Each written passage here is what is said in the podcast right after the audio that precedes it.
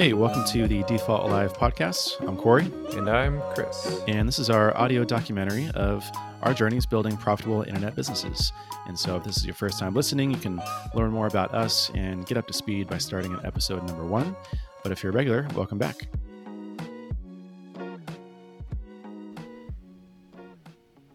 Alrighty, Chris, how you doing? All right. I am emerging for air right now. Re- ready to talk to you for the next hour. It's been one of those days, huh? Just been heads down, cranking away. Yeah, pretty much. How about you? Yeah, uh, a bit similar. I drove back from San Jose last night, and I spent all day, most of Thursday driving, and then we spent the day or the weekend, sort of extended weekend up in San Jose with some friends. So it was fun. A bit tiring driving so much, and then today started catching up on th- things and trying to move the ball forward. But uh, doing good. Feel Yeah. feel good. How long is that drive? I, I didn't realize you were heading up there. Yeah, it's pretty long. Um, on Thursday, we ended up leaving. We were trying to leave around like noon or one, and we ended up leaving at two thirty, and then we got there at eleven thirty Oof. because we got stuck in some LA traffic, and then we like stopped briefly twice, you know, to like go to the bathroom and get some food and stuff. Um, but I think we were like driving for like eight and a half hours, nine hours. yeah. Yeah, pretty brutal. the drive back was a, a lot easier. No traffic, much faster. Um, I think too, just like hitting. So you, you know you drive up through L.A. from San Diego, and then you hit what like the Grapevine, and then it's just like this super long stretch uh, where it's really flat and it's like fairly easy, and you can go pretty fast. And then you get to like San Jose area ish, and doing that as like the last leg of the trip is really hard because you've already been driving for like five hours. Yeah. But doing that as the first leg of the trip is really easy because it's just kind of, I mean, it, it is very easy. yeah, that makes sense. Yeah. Nice. Yeah, but it's fun. And um, it seems like we- we've been doing something every weekend. and this next weekend, we're going to Big Bear with some family. So, and then like in two weeks, we're finally doing our little Cancun trip. My wife won the won the trip from the Ellen show. we're finally doing that because of COVID. So it's like good and bad. I'm like, oh, it's so nice to get out, but at the same time, we're kind of like, geez, it's kind of tiring. yeah. And I was gonna say you you, you had another short week then, or short. yeah another yeah another short week well it wasn't too short because i was i worked from like 6 to 12 on thursday and then on friday i still worked um like the whole day it was just Oh, I was okay. there at, at the friend's house cool. um so yeah yeah. The perks yeah. of remote work. right i know i ended up doing um i did a like a workshop webinar with um hello meets and that was at 7 a.m on friday Oh and no way. uh, I sort of like I had already rescheduled once, and then I realized I was like, oh, I'm not going to be like in my office. But I was like, oh, I could probably make it work there. Ended up working fine, um, but it was you know I arrived. I was like, hey, so we got there like midnight. I was like, hey, so I have a webinar at 7 a.m. Can I like post up here in your dining room? And they're like, sure. I was like, oh, this is just how it works, how it goes. That's awesome. Yeah, strange stuff though. Yeah. But yeah, what's uh, what have you been working on? Um, let's see. I feel like, yeah, last week was. It was the first week in a while that's felt like okay, th- starting to move the ball forward a little bit. Um, I've just kind of been spinning my wheels and, um, yeah, uh, I don't know. I, I had a few good conversations with with a couple people. Uh, one of them was was Tyler from Earnest. He took some time to chat with me because you know he's been he's been seeing my updates, hearing me talk about how I've kind of I've you know I've been pretty open that I'm sort of struggling to keep up with the support stuff and also figuring out you know how to get help with that, build out the team further, uh, and kind of like what that all means for future of JetBoost, future of my role at JetBoost, and um, Right. yeah. So we took about an hour to to chat about that, and he said, you know, this is this is something that is quite common that he sees a lot, especially with uh, developer solo founder. You know, someone like myself who builds a product, uh, it starts to catch on, and then eventually it reaches a point where you can't do everything yourself anymore, and now you have to go Yeah. figure out how to, um, like I said, build build a team out. So Yeah, yeah, it was it was really good. He he said a couple things that that I don't know, just uh, were really helpful for me. Uh, he one of the things he said that I thought was really interesting. He he was telling a story about uh, he was telling a story from Jason Cohen, who was telling the story. Uh, Mm. Jason, who who runs uh, WP Engine, they've got over a thousand employees now, and so he was saying, you know, one thing you don't realize until you've done it, when you have that many employees, almost every single day is a life changing event for, or like a life event for somebody. So somebody's either Gosh, yeah. you know, uh, getting married or, uh, you know, going through a breakup or their relative uh, is in the hospital. Or, you know, there's always something going on. Someone gets in a car accident, whatever.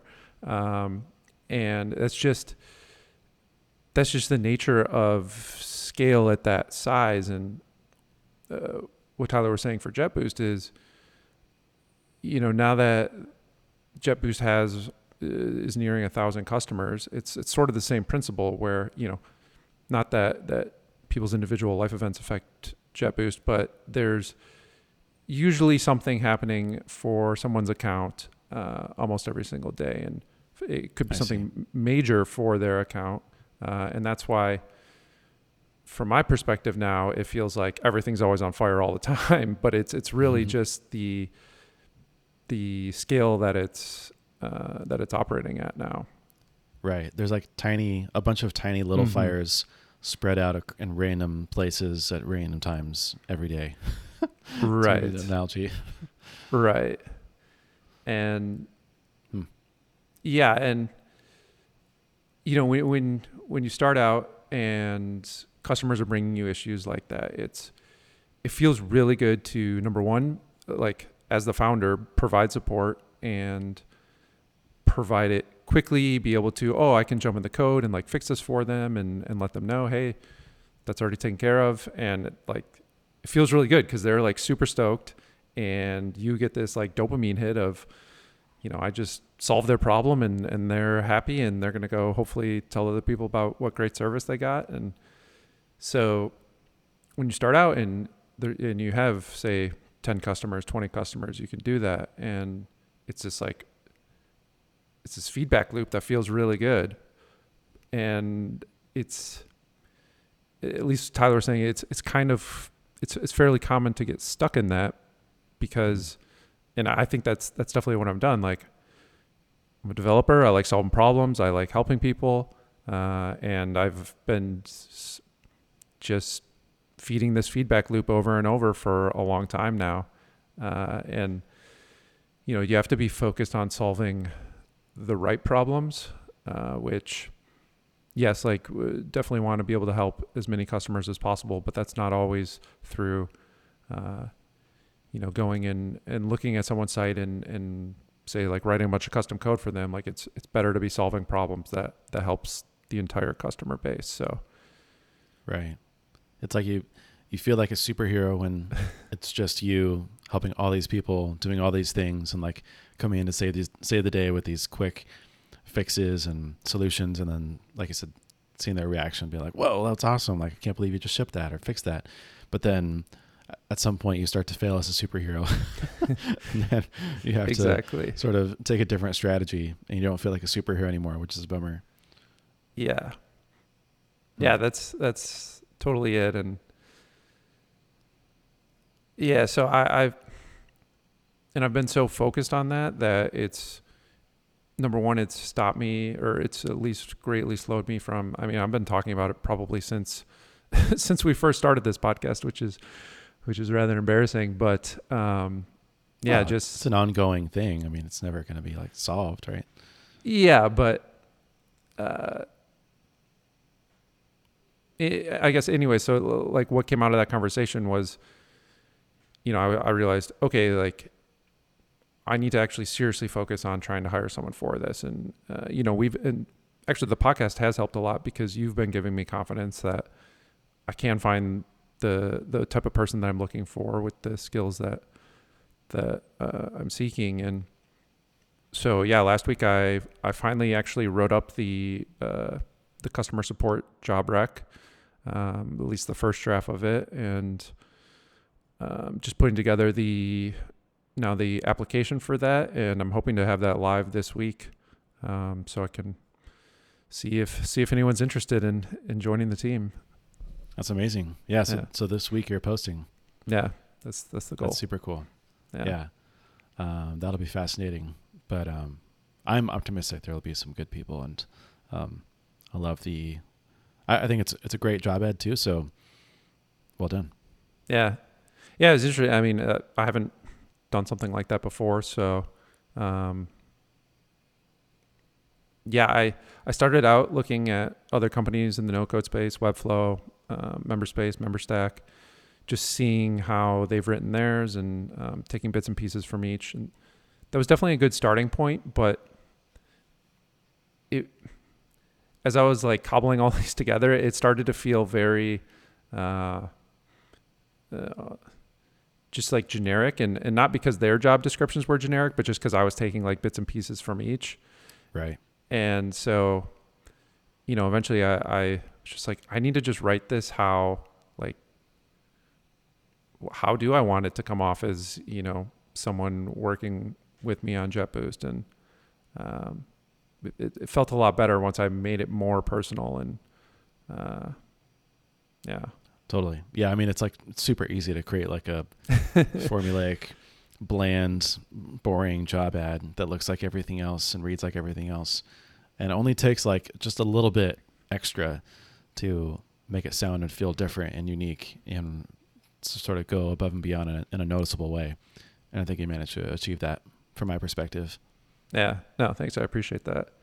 Especially, I think looking at other companies, what they're doing, and these are obviously much larger companies. Uh, and so they're maybe trying to hire the 10th support person or, or 100th or whatever. Uh, I was like, this, I I need to take what applies, but leave out everything that, that doesn't apply. So, Mhm. um, it's good though. Fun. yeah. Yeah. And, and again, like the conversation with Tyler was a big part of that. He was like, listen, you built the product, uh, it's working. That's like a very hard level to get past. And, and now you're at the next level, which is like building the company. And he goes, that's, that's like the fun part.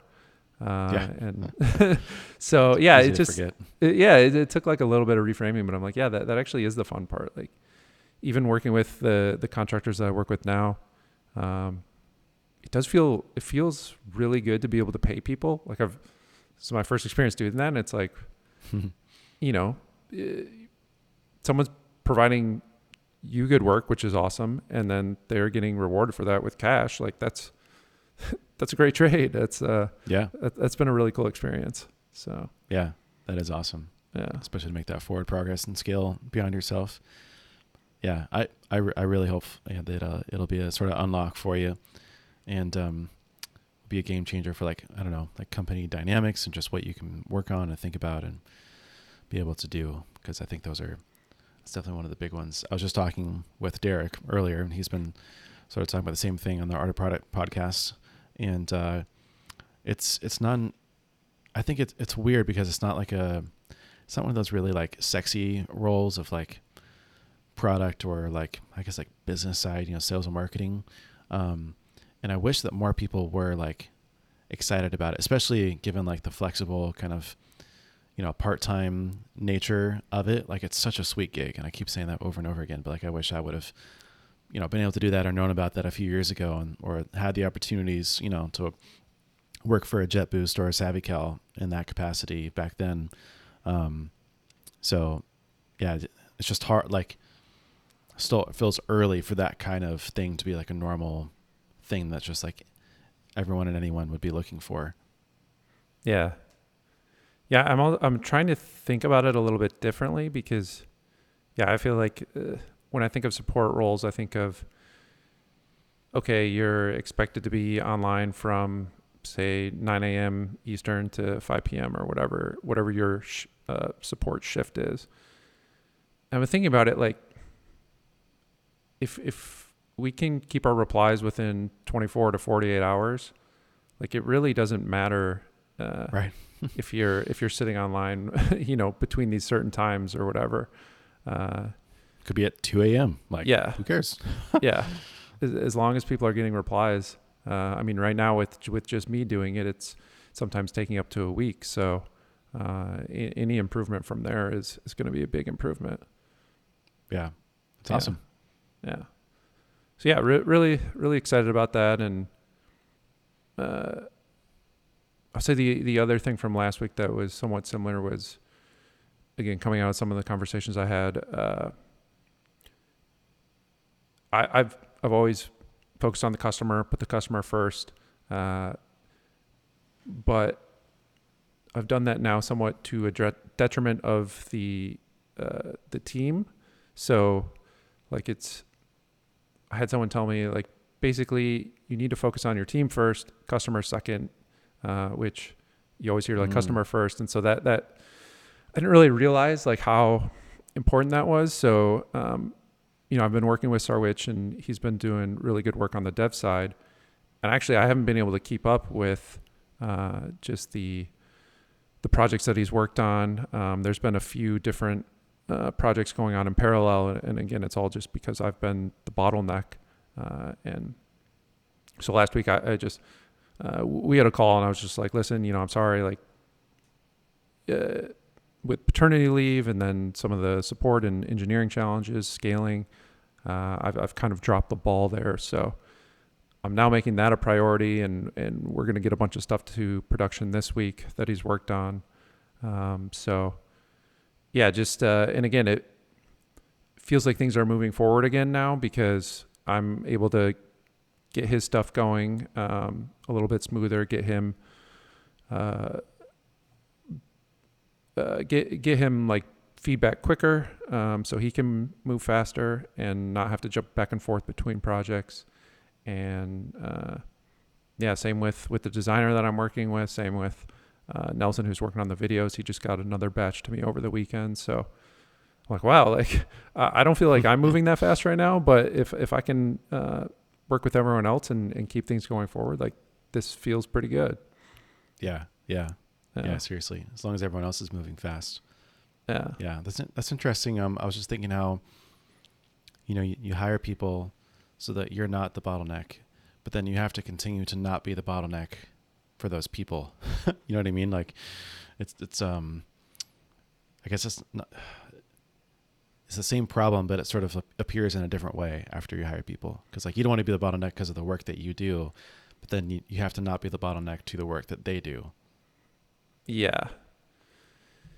Yeah, and again, I talked about that with Tyler a little bit, and he's like, basically, you know, it's you're going you're going to move slower every time you hire someone in the beginning. Like it's going to take more of your time.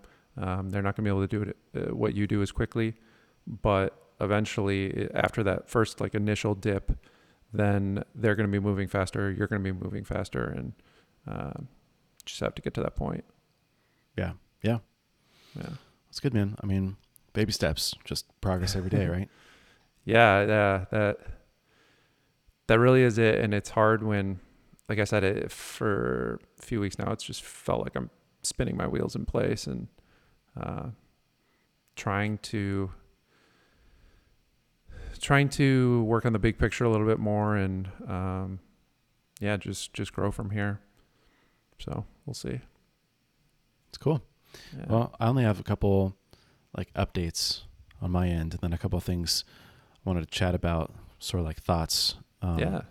But on the Swipe File side of things, I've scheduled a bunch of workshops. So I'm kind of experimenting with a series of bringing in like an industry expert, uh, and then having like a series of them all based on the same sort of like theme or category. So we're starting with like fundamentals, like the you know order of operations. What do you do in marketing? First, you start with research, and so bringing in a whole bunch of people to do workshops based on research and um, sort of tested the idea on Twitter and it seemed to get some good reception. So now I'm actually, you know, scheduling the workshops with people and like making it a thing. So I designed a, a really quick MVP like events page on Swipe Files and then uh, getting them all set up technically. And then I'm going to be promoting them maybe later today, tomorrow, uh, if I get to them. And um, so that feels exciting. Just like it's been like an idea in the back of my head for the last, you know, six months or so. like finally acting on it feels good and like, ah, I can make progress and it's been like this thing weighing in the back of my head a little bit. Um, so I'm really stoked to. I think like the, the general idea and what gets me really excited about Swipe Files is just to keep building like this, the the networks, the network effects of information, and um, I love the idea of building this kind of catalog and archive of um, evergreen workshops. And you know like there's like the posts and like the user generated content. And then there's like workshops and things that are a little bit more like tactical and uh, outcome based and then like I'll also have another layer which is like courses which are even more sort of buttoned up and um, and a thing right? But it feels good good to have like those different layers that are all kind of building on top of each other and offering you know another reason to sort of join. And um, and I'm also I've been thinking about playing around the, I think the next thing I'm going to test is maybe this idea of masterminds, and it sort of occurred to me on the way up to San Jose last week uh, because that's one of the other things that when I originally launched the community, it was kind of split. It was like half the people were like, "Oh, I love the idea of a community, and you know, would love to be a part of one," or "I'm not a part of one right now," and so I kind of spun that up. And then there's like another half that were like, "Yeah, that's an interesting idea, but have you ever thought about hosting mastermind groups?" And I was like, oh, that, that's cool. And I, I, like that, but it's not exactly what I had in mind for the community. But I'll keep you in the loop if I, you know, end up spinning something up like that. And so originally I had the idea of like, oh, well, if we do a mastermind, you know, they require a lot of time from me and I, I'd have to sort of uh, make it like a bigger price point. Yeah, I don't know if that's the type of thing that I would want to do just because I couldn't imagine being on so many calls, kind of facilitating those every week. And then on the way up, you know, just you have all that time to just like sit there and I wasn't listening to podcasts the entire time. and so, you know, for hours you're just kind of like sitting there in your own thoughts driving. And I was like, what if I'm not a part of the masterminds? And so I've kind of had this idea of like, oh, what if I just like be the matchmaker and the curator and I put these groups together? And I think it's probably been something spinning around in my subconscious for a while since I've been part of the On Deck No Code Fellowship because they have a similar idea of they just like play matchmaker and, you know, pair you up with five other people in your cohort and that's been fun. And I was like, oh, what if I just took that to Swipe Files? And um, so I'm not sure exactly what what there is yet, but it might be fun. I don't know. I might test it out. But I was thinking maybe it could just be something based on like who people are, so job title or industry or role, uh, or it could be based on what people want to do. Like maybe it's growing your Twitter following, maybe it's growing your email list, or maybe it's growing your podcast following, you know, something like that, where it's just, it's very like specific to a certain goal or outcome. Um, but that's like another idea I've been noodling around with uh, that maybe can layer on top of the workshops and events. Interesting. Uh, a couple thoughts. First, I love the workshops idea because the workshops that you used to do at Baremetrics were amazing. Uh, I remember the the one you did with uh, Pedro Pedro Cortez, was it? Yeah, yeah, mm-hmm. yeah. About like landing pages, copywriting. That was so valuable. So, is that is that kind of the idea that you're thinking? Those those style of workshops. Exactly. Yeah. Yeah. yeah. So basically, just taking like a very practical step by step. Here's how you do X, and then doing like a series of them all together. So like for this research one, starting with research because I want to like do it a little bit uh, sequentially. Like you know, you do your research, and then maybe it's more like messaging and positioning, brand, and then you we'd go to like copywriting, and then we'd go to like website design and or setup, and then we'd go to like channels like SEO or you know paid ads or you know kind of have like these different themes that we we can kind of bucket them together instead of just being random. I could be wrong on that, but that's just the the thought behind it. Yeah, that'd be awesome. I love that. That, that way they can kind of build on top of each other.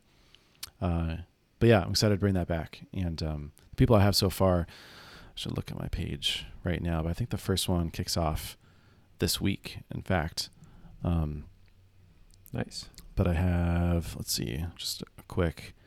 Yeah, I have Nicholas Stevenson from Trustpilot, Adrian Barnes, um, Stuart Balcombe, Michele Hansen's actually doing one with us, uh, Matthias Bolin. Um, and so I, I think it also helped too. Like I'm a little bit scared of the idea of just like every week another like scheduled thing. Like I already, you know, I do podcast interviews every week or every other week ish. Uh, I do this podcast, and I was like, I don't want to. I don't know if I want to add in like another weekly thing. But if I can do it in these like series, then maybe I, there's little breaks, or mm-hmm. you know, I can kind of like schedule them out, and it's not like something I have to commit to every single week forever. Um, but that's the idea behind them. So I'm stoked to work on those and kind of make some progress. Uh, That makes those are the, the yeah those are the fun things not so fun thing is i'm getting ready for my first tax season uh, being uh, self-employed and um, well, it's fun. yeah because we're kind of like retroactively going back in 2020 and like filing things you know before swipe files was incorporated essentially. And then things with my wife's business. And um, man this is just like the worst. I think especially like this time just because things are you know there's all sorts of business expenses on personal credit cards and bank accounts and um, things are all over the place. So it's been a pain but i'm supposed to get a lot of it to my accountant and tax person today. And uh, it's just been it's just been hard. So next year i'm looking forward to i think having a lot more of that sorted out beforehand and also having more budget to pay them to do more of it. Because we're still like to save some money we're like going through quickbooks manually and like Mhm. classing things and categorizing and whatnot. But oh man it's it's a pain. Um Yeah, those are the, the two sorry go ahead No, it's the yeah, first year when you have things mixed up like that between personal and business is always brutal, but it'll be much easier next year. yeah and now i, I really understand why people say like uh, how to keep things separate as much as you can and like have this set up and it's kind of like you know i'll get there when i get there and now i'm there and i'm like dang it you know i, I did this to myself Yeah. knowingly and i'll accept it it's fine because i didn't want to go through the trouble earlier but Yeah. it's still a pain i have to complain a little bit um, one of the things i wanted to get your thoughts on that i've just been feeling but i just wanted to like put it out there was uh, feelings of jealousy a bit. And this is probably i don't know it's maybe just like the camel that broke the, the what was it? The the straw that broke the camel's back was this road trip up and down san jose listening to seven hours of you know podcast interviews with entrepreneurs but i was just like oh my gosh everyone else is successful and rich and super smart except for me. And uh, i know that's not true. And there's like tons of survivorship bias and just like recency bias. And of course on a lot of podcast interviews like you want to talk to the most successful stories and people and sort of like the outliers in a lot of senses you know? But i'm like listening to people who are from like all you know creators saas founders agency owners and they're just like you know talking about their exits or their revenue numbers and their growth rates and i'm just like freaking a like it can be really discouraging listening to that like has the opposite effect where i'm like Mhm. I should just give up. Like I'm not going to be that, or I'm not going to reach that level. Um, but I see it all the time. I, I try to catch myself. My wife struggles with this a lot too, and we talk about it. But um, it's hard. It's hard to be happy for other people's successes when you don't feel like you have that sort of under your belt quite yet. Like you can't share in their success a little bit. Um, I don't know how you how you felt, but that was just like something that I've been battling with, especially on that on that road trip. Yeah.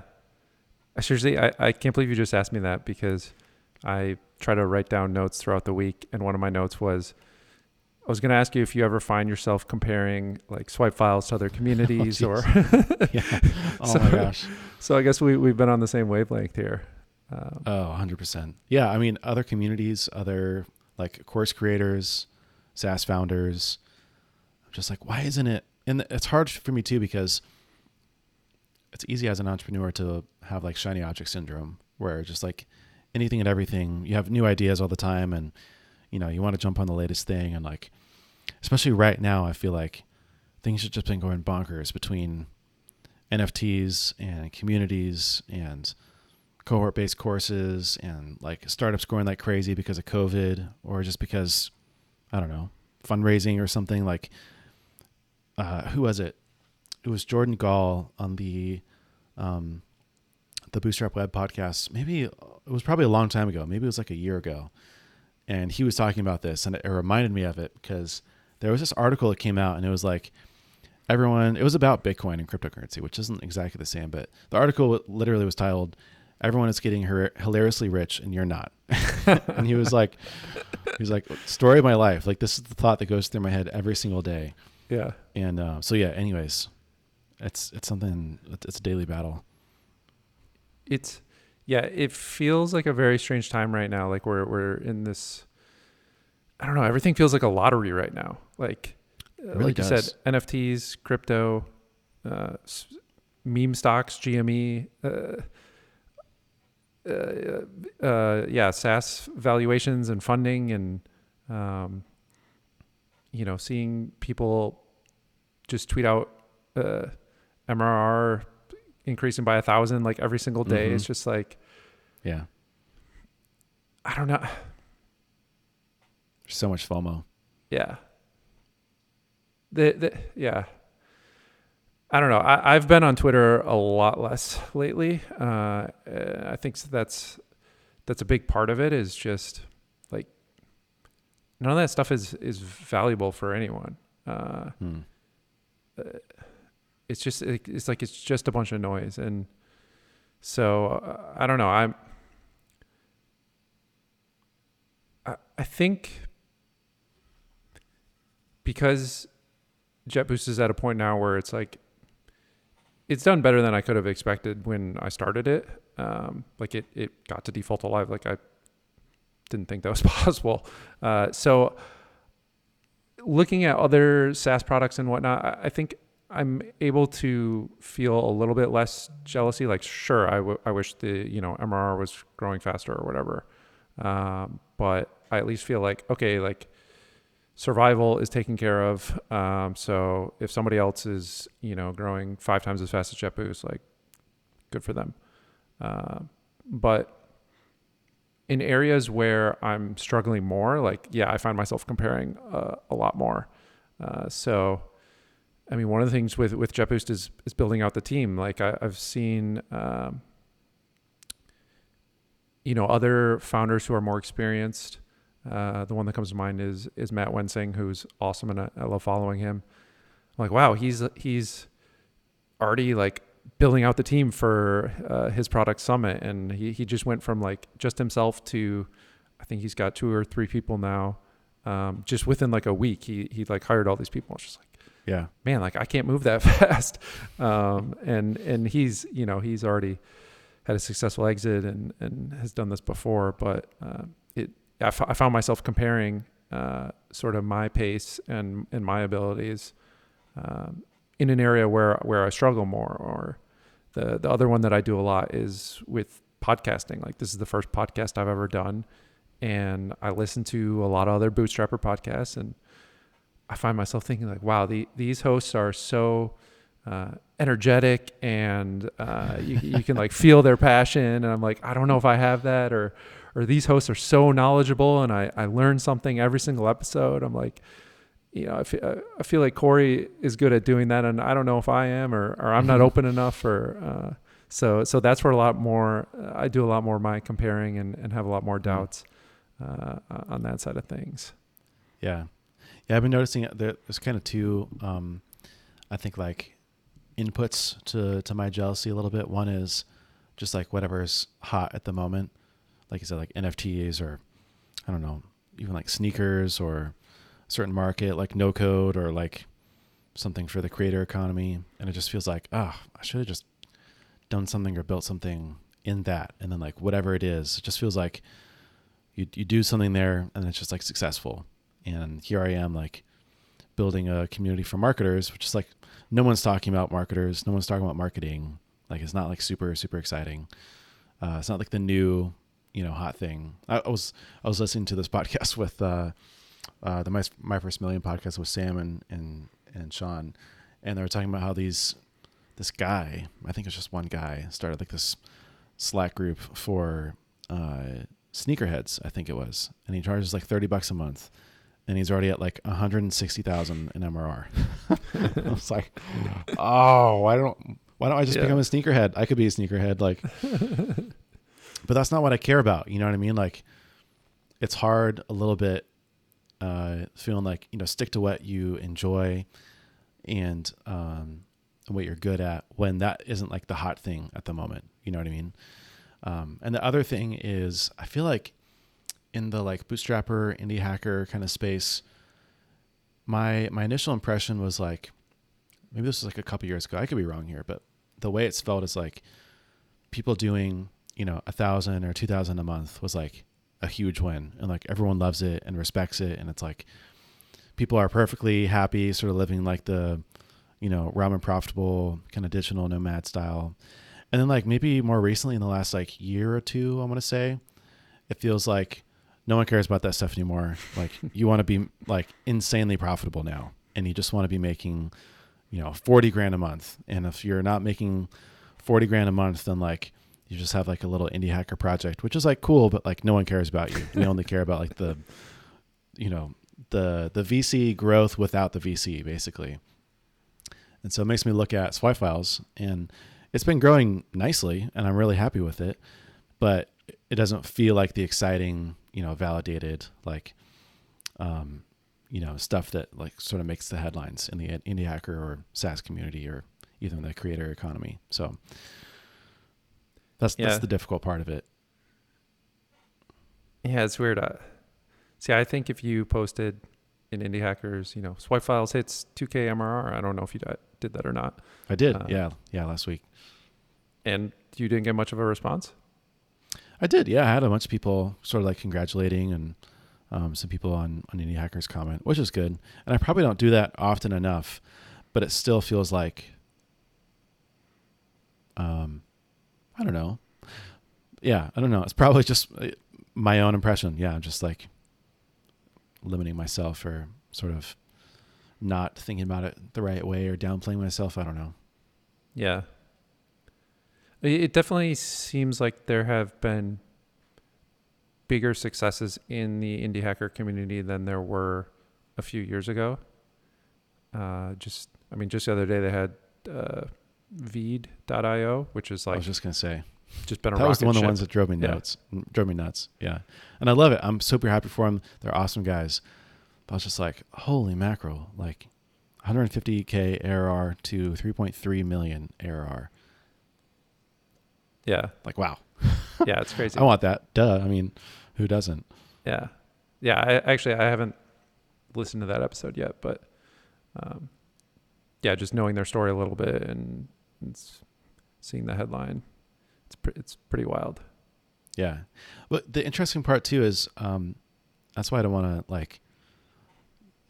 I I love that story actually, because they you could tell really really grinded it out and they worked on it for a long time. Even uh, sort of spoiler alert. Sorry, go back and listen to the episodes because it's awesome. But um, him and his co-founder were like working on it, and then they basically like ran out of money, and then his co-founder like he went back to work consulting to like pay the bills, and then his co-founder had like another gig and like paid him half of his salary just to like keep afloat, to keep working on the product and keep moving it forward. And then they did that for like another, I don't know, six months or a year or something. And then like it got a little bit of traction, worked on it even more. And then COVID hit and like they started exploding and stuff. Mm. And so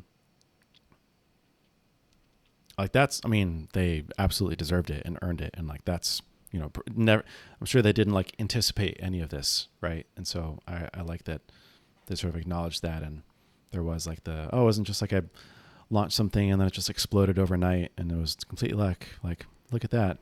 Yeah, But there was actually a lot of grind in there. Yeah, and again, I th- I think the if you only read the headlines, it can make it seem that way. Uh, like you said, 150k ARR to three million or whatever. Um, but yeah, it, oftentimes you find the the story behind it is it was quite a grind and uh, I don't know. It, it doesn't always work out this way, but it's it seems like if you're continually putting stuff out there and just trying to increase your surface area of, of luck, then Hmm. eventually you you're in the right place at the right time uh, and and can capitalize on that. Yeah. Yeah, it's true. So just wanted to share. Yeah, Just been been feeling that, battling with it. It's not not something that's going to go away. I'm sure everyone feels it to a, a certain degree at any level, just because you always keep looking up and you keep looking at other people. Um, but especially in the early days. It's it's it can be rough. Yeah, totally. I mean, I'm sure. I know I can relate to that. I'm sure a lot of people can relate to that, and it. Yeah, I don't know. Like I said, it, it feels like it's there's more of that FOMO happening lately, and uh, maybe we we all need to get outside more and, and get off our computers less once once uh, pandemic is officially fully over. But yeah, totally. Yeah, I, I thought about the, that over the weekend too. I was like, Twitter is not real life. And I think that if I was not online as much, I wouldn't feel this way. Yeah. Because a lot of other people don't because they don't have like all these things constantly around them being like all these success, you know, success stories and headlines and, you know, these new things and fads and trends.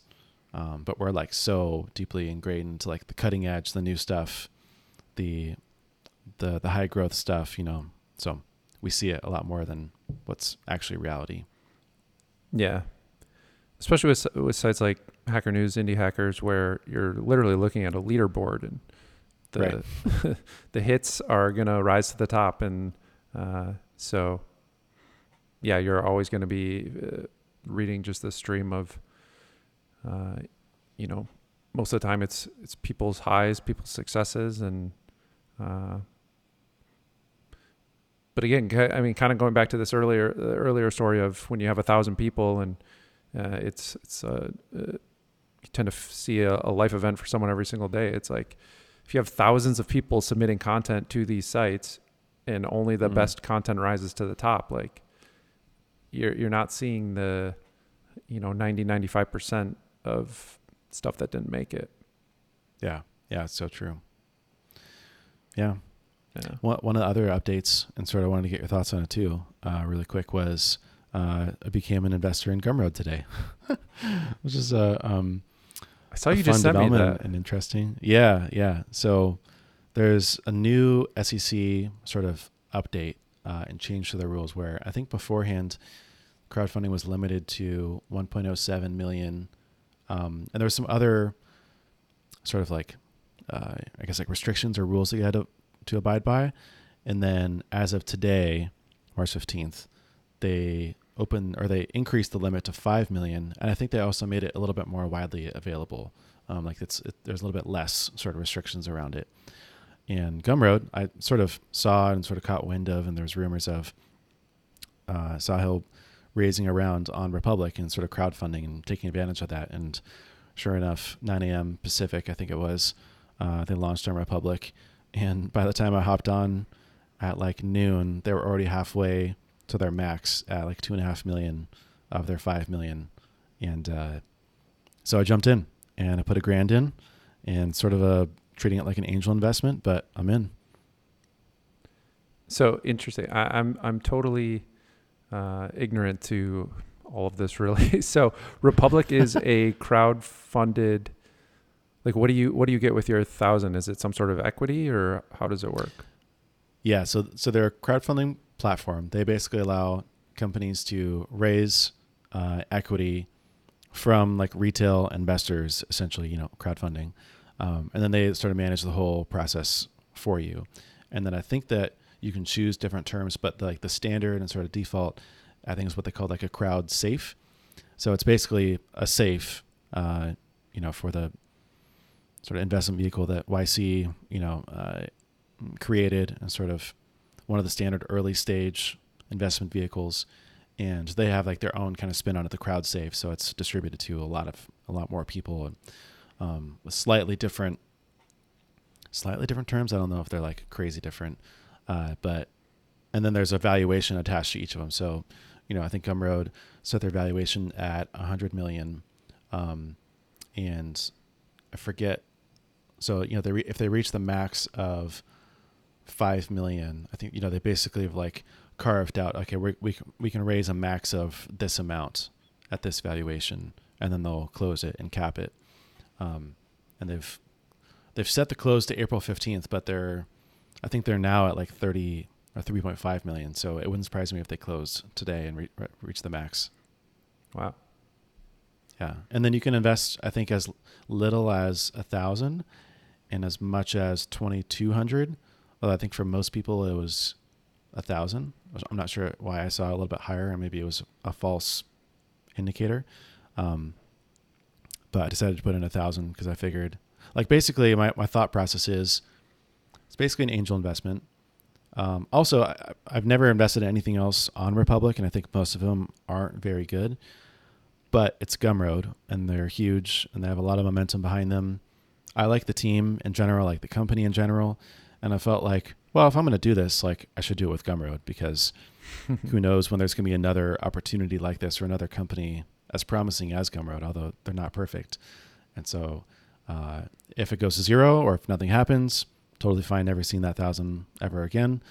But if it does go well, it's kind of a good scenario of, you know, Gumroad reaching a, you know, 10 to 100 times uh, valuation what they are raising this round, either through acquisition or going public or I mean, those are really the two options. But Yeah. uh, within the next ten years, I could see one of those scenarios.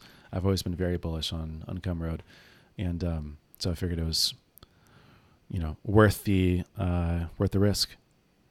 Yeah, that's cool. I'll have to, yeah, maybe I'll have to check and see if I can still get in.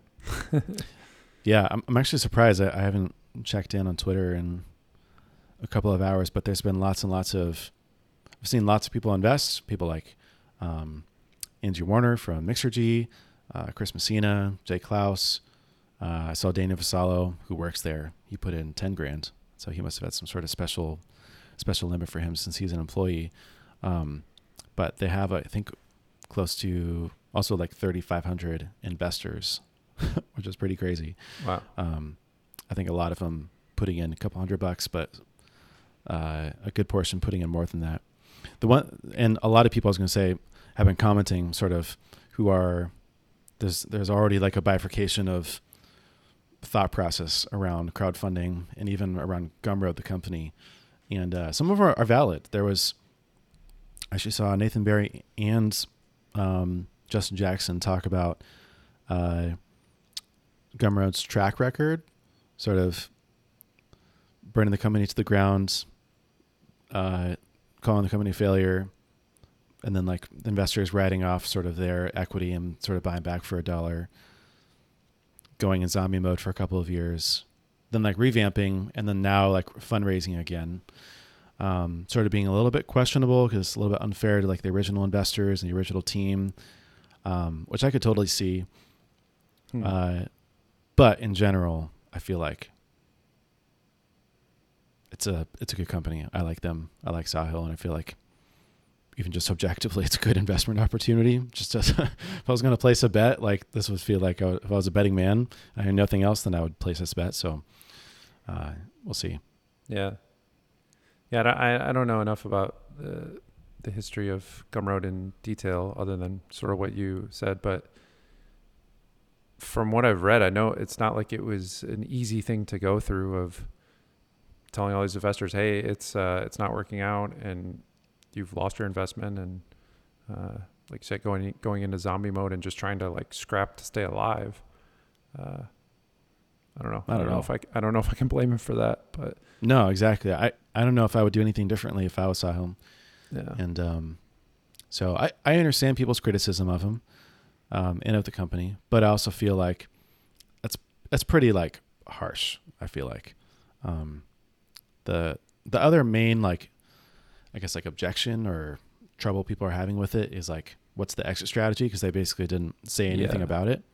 Um, but I felt I was like I don't know if you're an angel investor, it's very early to start thinking about like an exit strategy. It's, it's kind of known like, well, you either get acquired or you IPO, or if it's like a different type of company, then maybe you throw off dividends and sort of make it back through sort of, you know, cash flow later on.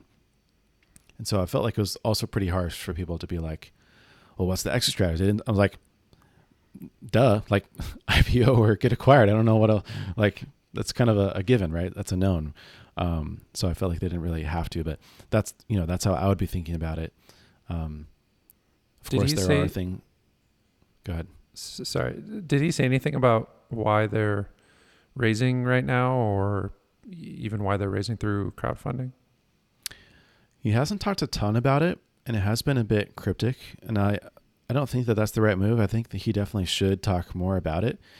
And I think that he has on Clubhouse behind closed doors, and uh, it's going to be gone, um, which is a bummer. But uh, he's also dropped hints before, like about this. And my impression from what I've read, and I'm sort of paraphrasing, so I could be wrong here, is that um, it's that sort of like a, a big monumental change, and he wants to allow customers and the community to like more partake in the success of Gumroad, and um, sort of like be like one of the first big investment opportunities for creators in like a creator-esque fashion, essentially. So I don't think it's necessarily like a we need the money kind of thing or like Mhm. traditional fundraise. It's more like a let's just get people in the door and let's allow people to sort of partake in the success of Gumroad's eventual exit, quote unquote, you know, whatever that looks like. Yeah. I mean, with with a product like Gumroad, there's a lot of alignment there.